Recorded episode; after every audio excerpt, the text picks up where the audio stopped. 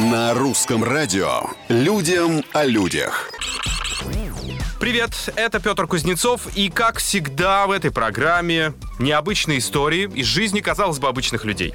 На одном большом сайте по поиску вакансий продолжают заманивать дворецкого. Заманивать зарплатой в миллион рублей. Точнее, чистыми тут останется 870 тысяч за вычетом налогов. Но тоже впечатляет. В описании к вакансии указано, что опыт работы не требуется, но на этом хорошая информация заканчивается. Желающему стать элитным дворецким необходимо иметь диплом об окончании профильного вуза, знать русский, английский, французский и китайский языки. Еще придется получить сертификат сомелье и обладать вкусом в моде и дизайне интерьеров. Разумеется, это лишь малая часть требований к соискателю на миллион. Примерно примерно миллион требований и можно насчитать. Я бы все-таки попробовал.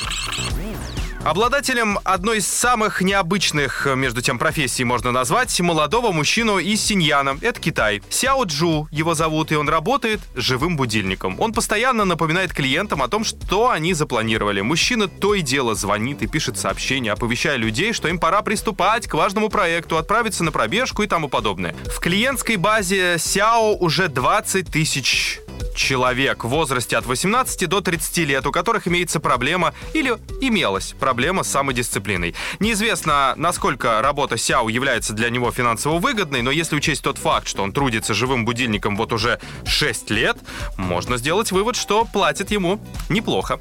Больше, чем будильнику обычному. На сегодня все. Совсем скоро новые истории и новые герои. Пока.